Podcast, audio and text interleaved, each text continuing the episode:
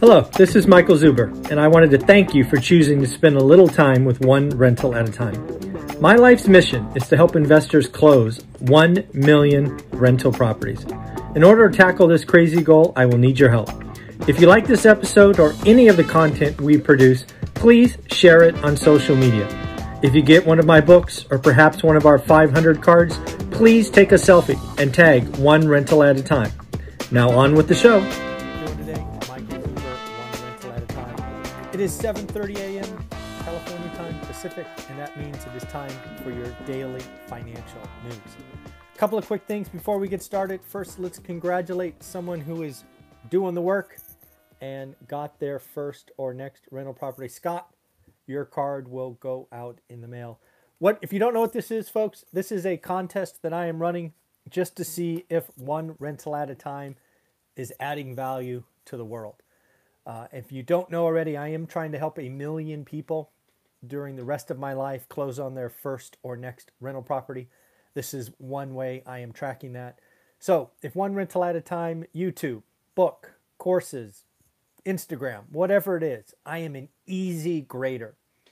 If you close a transaction, you would like to get one of these cards and simply say one rental at a time helped some way, somehow, let me know. I will send you a card. Uh, and if we get to the magic number of 500 by May 31st, uh, we will uh, be cutting a big check to a food bank uh, and doing some other fun things. So uh, be a part of the journey. Let's have some fun together. You know what? And let's see if we can't help a million people in the next 50 years or so. Uh, a couple of quick things. I do want to ask for one favor. If you are a daily viewer of one rental at a time, I need your help. Something that I did on Sunday is I interviewed my real estate agent in Fresno and we planned what we are trying to do to add about 2 million bucks in properties next year. But one of the metrics he gave me was either frightening or crazy. So I would love for you if you have access to data, great. If not, ask an agent friend of yours. I want to know the following How many active listings were in your MSA in December 2019? And how many active listings in December of 2021? I bring this up because I was shocked by what I heard from Michael. He shared with me that there were about 2,400 active listings December of 2019. This is obviously pre pandemic. And today, Two years later, we have less than 500. There is no mathematical way to have a housing crash when you have 80% less active listings. This is something we should be tracking because I do believe in the housing slowdown. I've called it. We have to watch this number in my market from 500. It probably has to get over 12 or 1300, which could happen. And frankly, should happen, but how fast? That is something we need to watch. So do me a favor. One rental at a time community is worldwide. So I would love to hear from you. Please collect and leave comments below. How many active listings December 19? How many active listings December 2021? I would love to see what's going on across the nation and yes, across the world. If you are in New Zealand or France or Hong Kong or wherever you are, please let me know. I would love to see the difference. This is a worldwide channel. Uh, my focus obviously is North America. That's my background, but I would love to see what's going on around the world. Thank you, thank you, thank you. On to the daily financial news this morning. A couple of things came across my radar. First and foremost, looks like Cathie Wood hit some big sell orders yesterday. Uh, she sold something like 43 different companies. Uh, near as I can tell, she didn't buy anything yesterday. Uh, first thought for me, because the, the quantities were kind of small on a percentage basis, but still 43 companies. Initially, I thought she might be doing some tax loss selling. Basically, uh, you know, sell some losses uh, so she could ride off against some of her gains. I don't know. It was an interesting strategy, but apparently, uh, I've gotten some alerts this morning uh, from other viewers that she sold because of distributions. Dug into that this morning. It looks like across her fund, she's had about $200 million in distributions. people taking money out in the last seven days. Yeah, you know, she was the hot trader for a couple of years. Uh, she's down, I think, 22, 23% this year. So um, maybe some tax loss selling, maybe some window dressing. Uh, but yeah, it looks like she is uh, seeing some withdrawals. Uh, CNBC did their biannual. Yes, this is a survey they do twice a year. Uh, they just published it yesterday about what millionaires are thinking. Uh, looks like about 41% think the economy will be stronger in 2022, uh, and 35% weaker, with the remaining kind of as is. I don't know about you. I'd love to hear from you. Do you think 2022 will be stronger or weaker? You can go ahead and leave comments. If you're watching live, you can leave me comments right now, stronger or weaker. For me, I think it kind of, I think the answer is yes and yes. For me, the first half feels like we're set up to be weaker. And I've said that for three months, so this hasn't changed. I've said that Q4 was going to be a barn burner. We're probably going to be see six or seven percent GDP growth. A lot of holiday sales. We've reported on that here recently. But I think we're going to go into a. Uh, I think Q1, Q2 are, are going to be weak. And then if I had to guess right now, I think the second half of 2022 maybe is slightly stronger than the first, although I would not call the second half strong. I just think it will be a little better than the first. But um, yeah, so that was interesting. Uh, Next up for these millionaires, they talked about the S&P 500, where they expect it to go, and the lion's share of them expected 5% growth or less. I don't know about you, but if if the upside is 5% and the downside is say more than that, I don't know if the risk adjusted return is all that great. But that's what CNBC Millionaire Survey uh, was talking about. Apparently, investors are nervous but can't get out. This is the classic I'm nervous, but I can't get out. There's no better place, and putting it in cash is not seen as a good option. Uh, they are saying things uh, like inflation is our biggest threat. Uh, we can't get out because there's nothing else to buy. Sorry, I was looking at my notes. For me, for me, the question isn't so much stocks, but it's the economy. It's the consumer. And I will ask you to think about our conversations about China, right? Remember, we talked about China for the last 90 days, and I've been nailing what's going on there. The consumer, the citizen, the individual family is nervous. What happens when they're nervous? They stop going to Starbucks, they stop buying Nike shoes, they stop buying on Alibaba or buy less, and most importantly, they stop buying houses. Right? Property sector, property developers, Evergrande, that freaked out the sellers. So they are retreating from the market. That is what I'll be watching for with the American consumer. That's what I'll be watching from the European consumers, right? Are, have we had enough? Are we truly going to retreat or not? So that's that's what I'm looking at. Looked at food prices again, core inflation, right? We talked about the last report of CPI at 6.8. I've done the math for you. It's actually 10 when you bring in the correct calculation for rent looks like uh, there's not a lot of relief, at least in the short term, for food. Uh, apparently, shipping is up, demand is up, fertilizer fertilizer cost is up, and bad weather. El Nino is wreaking havoc around the world. Uh, a- agricultural commodities are up 40% since 2019.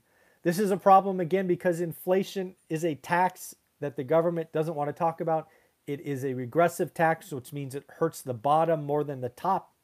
And this will eventually cause consumers to retreat. This rent inflation that we have seen recently cannot continue at the pace I have seen many investors think it will. I am sorry to tell you that at some point your tenants cannot pay. Rent inflation must slow down. I'm not saying it's going to go negative. Don't hear that but it must slow down. You can't have rent inflation of 40% on 40% on 40%. That is that's not healthy and that is not good for anyone. Uh, Goldman Sachs came out uh, with some interesting things because again, remember something I'm looking for in 2022 is the return to the office. When will that happen? Right now, most people are talking spring of 2022.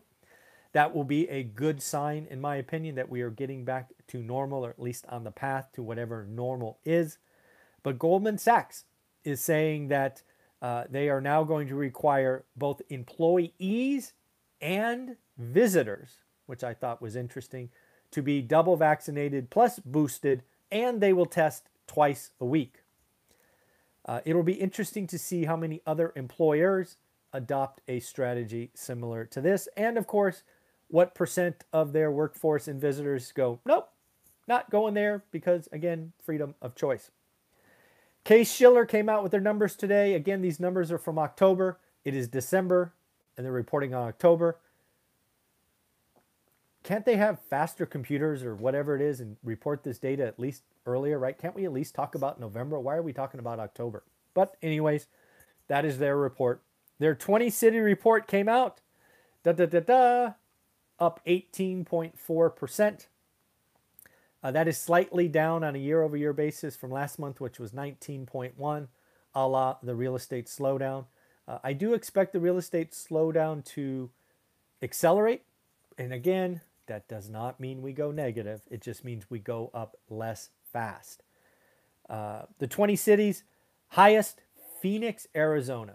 I hope all of you are investing in Phoenix, Arizona. If you had, your properties are up 32.3 heck let's call it 33% in a year. You bought a 300k house a year ago it is now worth 400 congratulations. And if you only put 3.5% down your $10000 investment is now worth 110 that's a 10x baby. Congratulations. Next up tampa 28.1 not bad. Miami 25.7 yeah arizona and florida cranking, crushing these numbers.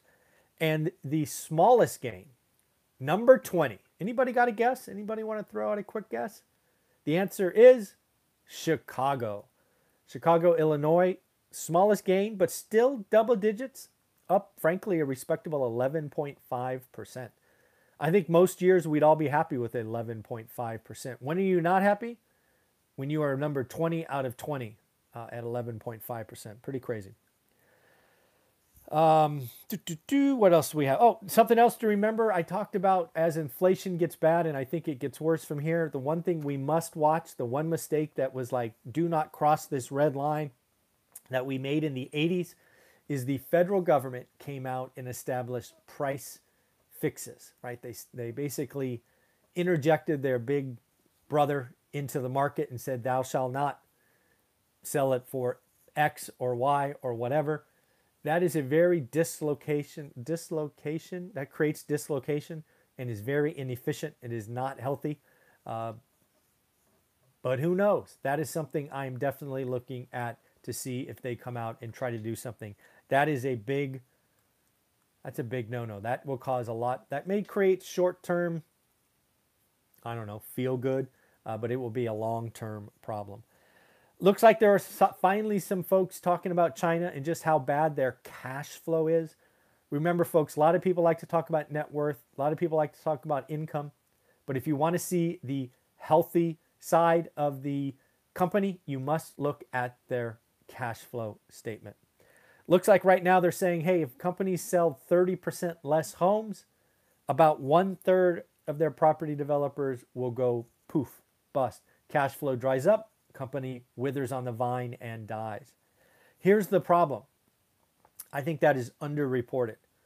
What they are finally starting to re- see is these property developers have off balance sheet debt, private debt, and all debt comes due. For example, one of their companies, Fantasia, admitted to having over $100 million in private debt not on their financial statements. Folks, if companies aren't reporting accurate financial statements, First off, that's a crime, or at least it should be. But this is exactly what happened in the US, think Enron and the like back in the day. Uh, this is not good. Uh, so, again, uh, home sales not doing well. They are down, what do I have? 16.3% in November. I think it gets worse. You basically told the Chinese citizens who thought real estate ownership was the path to a better future, it was their pension and they believed it for 40 years, so they went all in, that it's not the safe place to be. And they are retreating from the property market, a la sales are down 16.3%. Uh, also, um, they're not shopping at Nike and Starbucks and things of that nature. So these are the things that we need to see. And then lastly, I don't know if you saw it, but I had a great interview or a great series of interviews yesterday with April Crosley uh, from Lazy Girl REI. She's been on my channel several times. I've been on hers. Uh, those are great conversations. There's one more that went live this morning at 7 a.m. But something she and I talked about off air that I want to kind of close this episode with. She's like, Michael, there is no easy way, there is no shortcut. Uh, you need to pay the price, you need to do the work. She's talking about helping more people, talking about, you know, wealth and helping others. But she hears a lot of new investors. They want the shortcut, the easy path, the easy button. And she's like, Michael, Everybody's got to do the work. There is no easy button. And uh, I appreciate appreciate all those conversations with April. Sorry, I'm trying to fight off a sneeze. Uh, and then lastly, if you follow me on Instagram, I put out a meme yesterday that uh, really riled some folks up. Uh, I put out a meme yesterday kind of on my notion of player and spectator. If you know, I've been talking about, hey, if you're a player, great, do the work, practice, do all of these great things. That is awesome. Um, but there are people in the stands that will boo and cheer and crisis and crash and all of that stuff. That message resonates. I believe in that message. I chose a meme of somebody that looked very angry and somebody that is cheering because that is what the player um, that's how I get. I get angry when I hear about crash and get out of the market and you're changing and all that stuff that spectators do. They really pick on the players. But in the meme that I put out, it actually had AOC and Joe Manchin. And apparently people were triggered by AOC and Joe. They didn't actually read the comment. I thought it was pretty funny. And um, I thought it was pretty interesting that a picture can create some pretty raw emotions. I was trying to have fun. I was trying to make a point. Uh, but yeah, that was it was interesting to see the responses that I got. I was just trying to have some fun. Uh, again, uh, I encourage everyone to be a player, practice, do the work. Uh, some of you need to change your friends. Uh, but yeah, it was um, it was interesting to see some of the um, venom that I got simply from a picture. So I don't know. Interesting times we live in. Have a wonderful day, everyone. It is Tuesday. That means we get the lumberjack, uh, we get Omar, and I have a special guest at 10. So lots of work for you. Remember, if you like what you see here, make sure to share, comment. In order to help a million people, I need your help. If you like a video, share it. Uh, you buy the book, take a selfie. You get one of these cards, take a selfie. Let's get more and more people tuning into one rental at a time. And of course, have a great, great day and always do the work. Bye.